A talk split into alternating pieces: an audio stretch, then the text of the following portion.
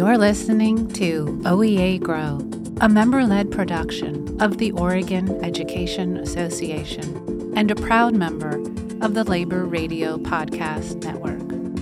OEA Grow is by members for members. In Season 7, members discuss special education with Venus Reeve. Welcome back to OEA Grow Season 7. I'm your host, Venus Reeve, and today we're talking with Trace Mansfield from Lane Education Service District about assistive technology services. Thank you for being here today. Before we dive into talking about assistive technology, can you tell us more about yourself and your role as a special educator? Sure. Um, I got my PhD in cognitive science and linguistics uh, at um, UCSD and went to work as a chief research scientist for natural language processing software. Mm. Uh, after a few years, it occurred to me that um, there were people who might like my support instead of the machines. Uh, so my family moved to Oregon and I became an SLP. That entailed an additional master's. Um, I externed with Lane ESD and I instantly felt just so very much at home in the life skills classrooms that I've stayed there mm-hmm. ever since. Oh, wonderful. Uh, as for my role, yeah, I uh, so so Lane ESD manages 20-ish uh, K to 21 life skills classrooms. They're hosted across by districts across the county. Um, they have an EBP program and ones that serve adjudicated youth and students at the state hospital, plus much more. Uh, all told, there are probably around 300 students, and I support individual AT time for about a third of them, plus uh, the extended AT framework across all of those classrooms and programs. Oh, I have lots of questions now. Um, we'll start with the ones okay. that we had planned, though. Um, so, in broad terms, what is assistive technology? So, broadly, AT is equitable access. That's really what you need to remember. So, um, it's a system of tools that um, reveals a person's functional capabilities. Hmm. Equitable access. So, in more specific terms, AT or assistive technology, what does that look like? Well, in special education, AT provides tools and services that help people to equitably access FAPE in a meaningful way so they're free, appropriate public education. Okay, so how would a student qualify for assistive technology? Okay, so there's no AT eligibility section in the OARs like you have for communication disorders and um, and so forth. So what will uh, happen is that uh, the AT specialist will coordinate uh, when, when, things are all working well.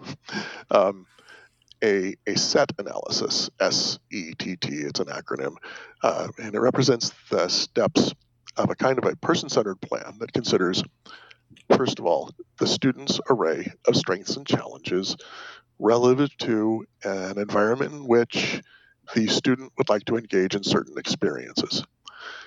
Uh, sometimes that's looked at as tasks in which we want them to engage, but I really prefer to look at it in terms of what the student would like to do. Mm. Um, this is specifically a tools last approach, not a tools first approach. Oh.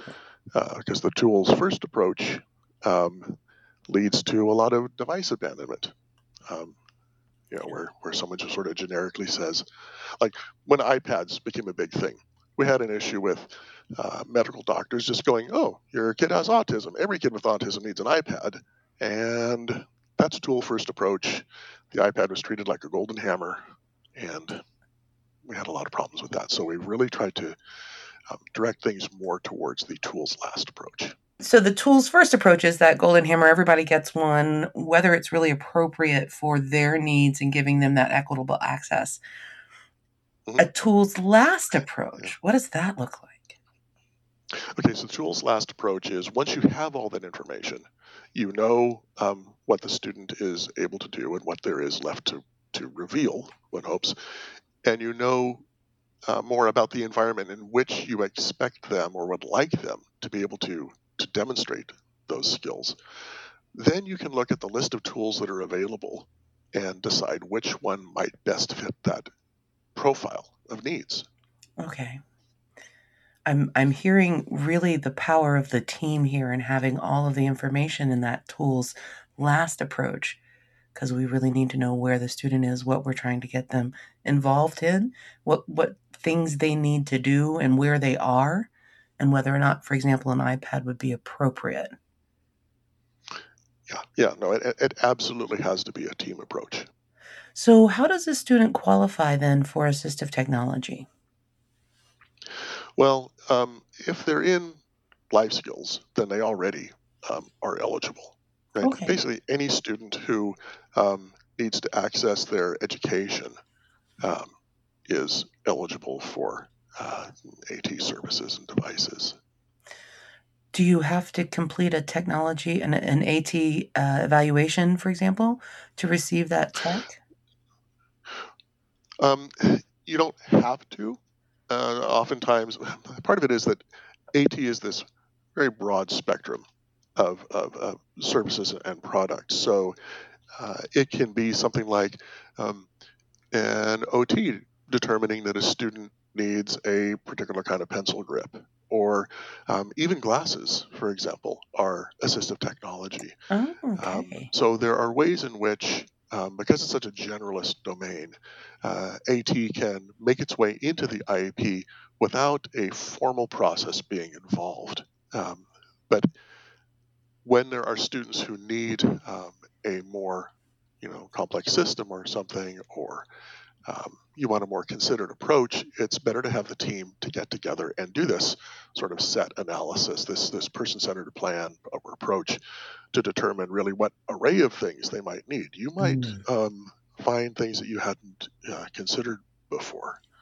So, um, yeah, it's, it's good to sort of dig into it that way. Well, you kind of just answered my next question, but I'm I'm going to see if there's more there, um, because I imagine there is. So, as an assistive, excuse me, my words today. As an assistive technology specialist, how do you provide services and support to the student and to the IEP team?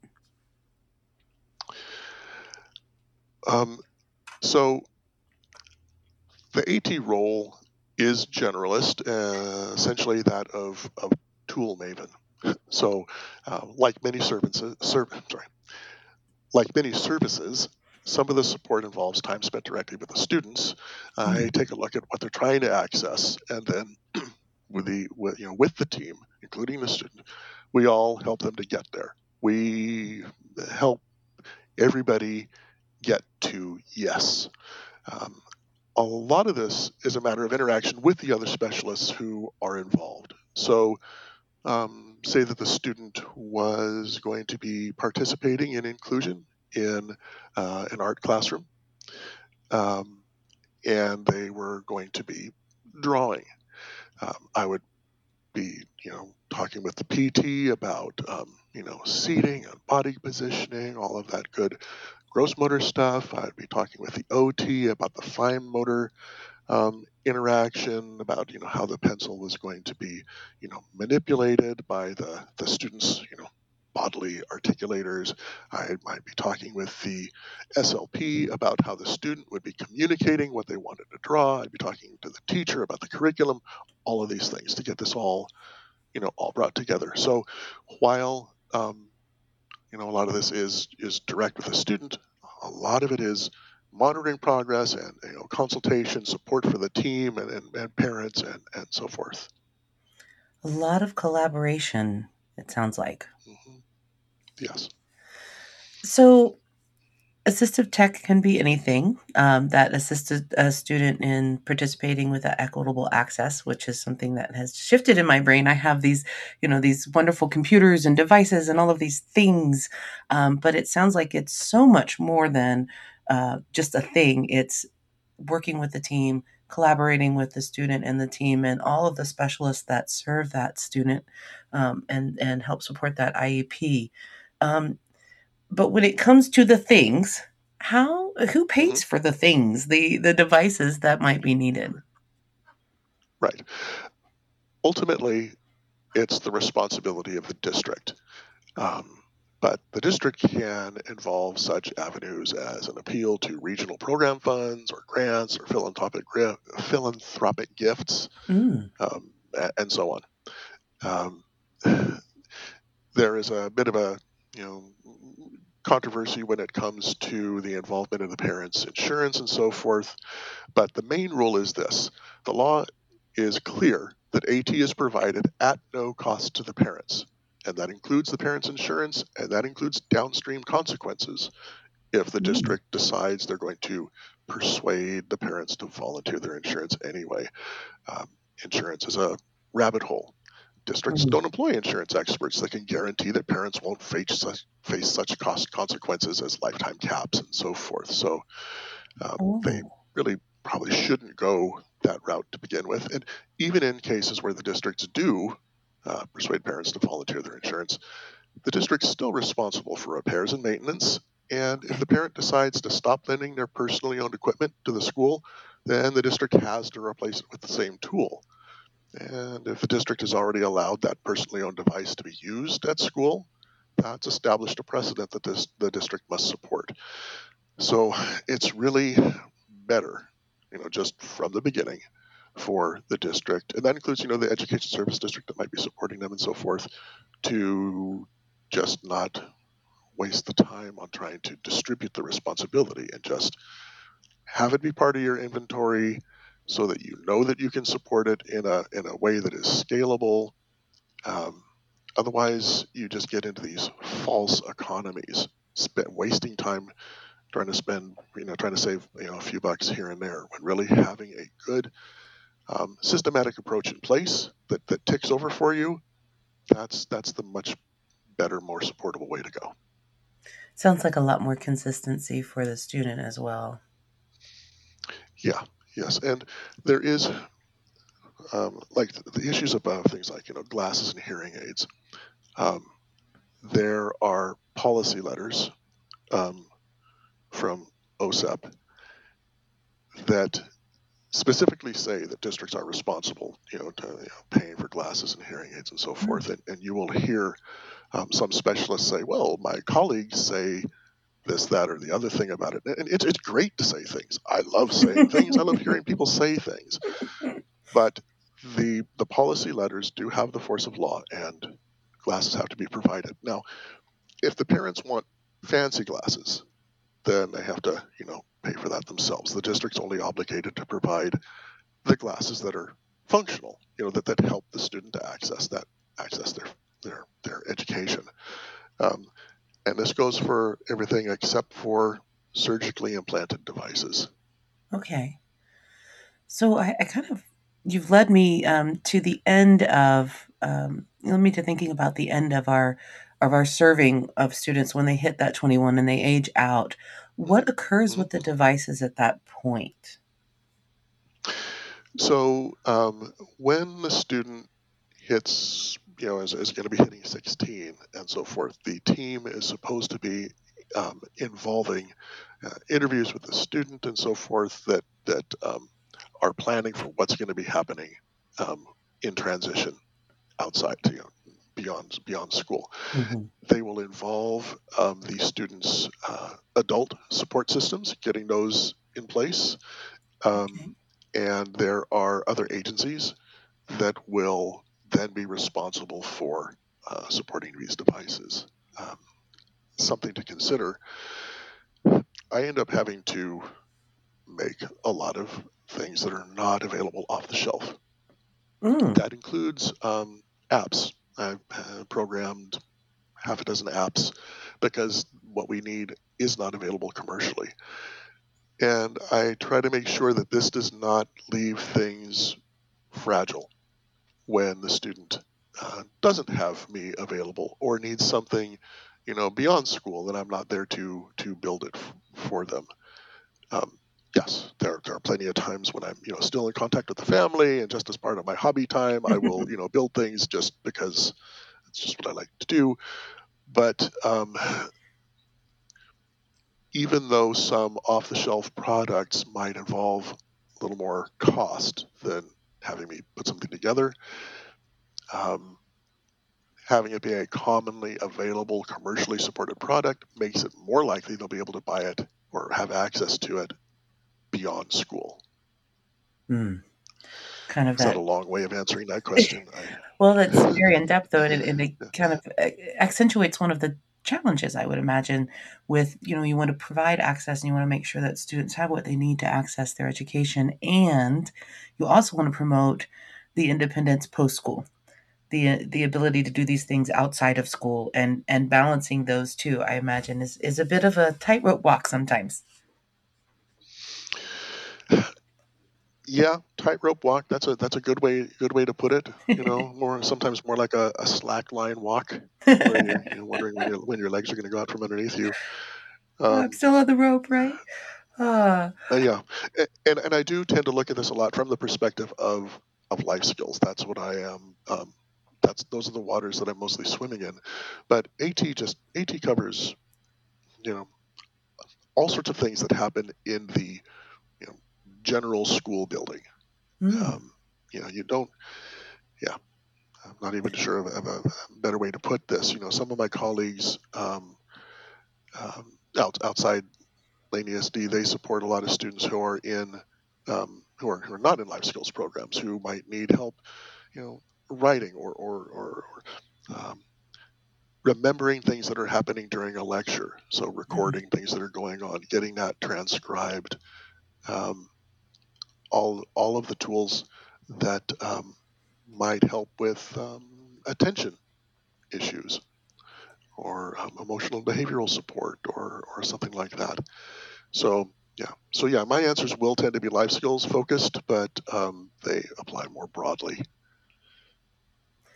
so, looking at, um, I'm going to try and pull us back to those questions and stop going off to the side, but I'm really enjoying the conversation and, and you inspire so many more questions. Um, uh, yeah, good good luck with keeping me kind of corralled. yeah. I have the same issue. Um, so when we're looking at the IEP, the student's individual education plan, where would we find that assistive technology information? I'm imagining, for example, that I am a brand new general education teacher, maybe even a brand new special education teacher, or a brand new uh, school counselor, and I am working with a student and I have their individualized education plan in front of me. What, where would I find whether or not they had some assistive technology services in that IEP? Sure. Uh, the the most general answer is everywhere, including the margins. But more specifically, there, so there's there's a box to check in special factors. Okay. Um, I think it's the last box on the list. Does the student need um, AT for life skills? Every student, every student is going to need some sort of AT. Sometimes it'll be provided in the um, just general classroom framework for that kind of program, um, but every student will need it. Uh, it can appear in the goals if it is in the goals, then you won't want to use specific device names like iPad. You'll want to say instead something like mobile touchscreen device, uh, because if it's in the goal, then you are locked into providing that specific thing that you mentioned. Um, instead, if you want to use a specific device name so you can keep a record of what you've actually tried, um, put that in the, the present level narrative. And so there's a lot of material in the narrative about that. Um, you can uh, so that's that's another place you'll find it. You'll see it in program modifications. Okay. You'll see it in supplementary aids and services, a list of accommodations. Those accommodations can also appear in um, the area that talks about state and district assessment, because mm-hmm. the student might need some accommodations in terms of um, accessing those materials. And you can also see it in placement. Um, for example, for life skills, we list the existence of the classroom's extended AT framework as a benefit of attending life skills. Uh-huh. So when you've checked that AT box back in special factors, it will expect to see some specific mention of AT stuff in the IEP. And so when I said that all life skills students need the AT stuff, you'll check that box. The way that we guarantee that it's mentioned somewhere in the, I, in the, in the IEP is to put it in that benefits box, aside from wherever else we might list it. Um, it could appear in the likes of parental concerns. Mm. Parents will often bring up um, that they want to um, to protect access to the students' um, communication devices for example, or they might mention that they want more um, visual supports or something like that, so it can appear there, and then of course it'll appear in the service summary. Um, and the generally related service and or supports for school personnel. So, yeah, all over the place. So I, I really, looking at this individualized education plan, I should have a pretty clear picture of what the student needs, why they need it, the concerns of the parents, how I can support it, how I might implement that into my classroom or my my group, what, however I'm working with and supporting a student with special needs. If they have assistive technology, that IEP is going to tell me in multiple locations how I can support that use. Um, yeah, and, also, and if you've done that SETT analysis, then you'll have all that information. Mm. It, you you mentioned the um, kind of the embedded assistive technology that often occurs in life skills classrooms, and it made me um, wonder the level of detail that's required in an IEP or in the placement component of the IEP to sure. really share out with a family or with a teacher hey this is what the student needs and this is what the classroom expectation um, or the excuse me this is what we expect the classroom will have to support the student. Is that a right. fair yes. Good good good question. No that's a that's a that's a great question. Um, the iep has to be portable. You want to list anything that would allow a different team to recreate that program elsewhere. I mean people are like, well, we're never going to move, and so forth and so on. We understand that, but uh, you know, it happens. You end up in a different, you know, classroom, district, state, country, whatever you want to, that needs to be able to be recreated. That includes equipment, equipment and techniques. Um, for the extended AT framework in the life skills classrooms, I have a brochure written up that can either be included as an attachment to the IEP or you can reference it online. Um, mm. It, in a sense, it reduces clutter in the IEP so that when you're trying to pay attention to other things, you don't need to always just see a list of, you know, like that we have you know, two desktop computers and then a teacher's laptop and a shared IA laptop and then two shared classroom iPads and so forth and the particular software that we use that, that's available and so forth. You don't need to read that entire list. Um, since it's you know general to every every student and not every student might need each and every one of those things. So we have an external document to which we can refer. Excellent. Okay so so that be specific enough but not so specific that we are locked into providing this brand of or this size of or something that isn't specifically for that student's um, equitable access, they need a mobile touchscreen device. They don't necessarily need an iPad right. or a tablet, for example. Right, because some students you will want to check that that AT box saying that they need AT, but they might not need individual AT time listed in their service summary, mm. for hmm. example. Um, the you know being in the life skills placement might be enough for them to be able to access FAPE. Um, yeah, I'd and never... one reason you do see it, you mentioned you mentioned sort of seeing it all over the place and so forth, and one of the reasons is because we are accessing FAPE and the IEP, you know, as a document, it is mapped right broadly onto FAPE. It is the it is the um, description and determination of what FAPE will be for them, and so AT is sort of saying, how are we going to get to all this stuff that's written in this document? Mm, okay. Excellent. Really providing that access. Mm-hmm. Yeah. What is your favorite part of being an assistive technology specialist? Well, my other centered favorite part is helping people to gain their, their freedom and letting them know that mm. someone gives a damn about them. Um, mm. yeah. My selfish favorite part is being the bringer of presents.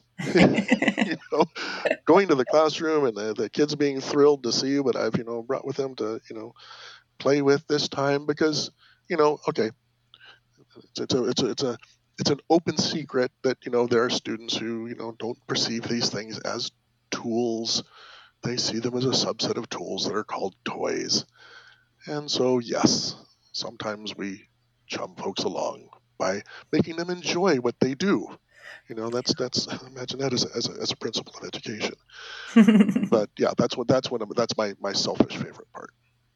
It sounds really thrilling too, because as much as they are enjoying the fun of these things, they have an access now. They have that freedom, and I would imagine that's part of their joy is getting to experience yeah. that. Yes. Well, they should have. I mean, the notion of, of equitability is that they should have the same sorts of, of access as all the other peers in the school. And when you think about um, what might have made school accessible for you just in a general way, what stuff did you do? What kept you going? What, you know, really made you want to go to school instead of, you know, wanting to do anything but? Yeah. And they have, you know, every human right to enjoy that as well. And very much our goal as educators is to have every student enjoying being at school, enjoying learning, and having that access to learn and that freedom um, to to yeah. love school. Um, I'm not sure if that's a freedom or if that's just you know kind of what we're hoping for, but gosh, we spend so much of our time there as children being being comfortable and and feeling a part of and a contributing component to a classroom and having everything you need. Sounds like it is Santa Claus when when Trace shows up because it's not just the stuff it's all of the access that you are providing as well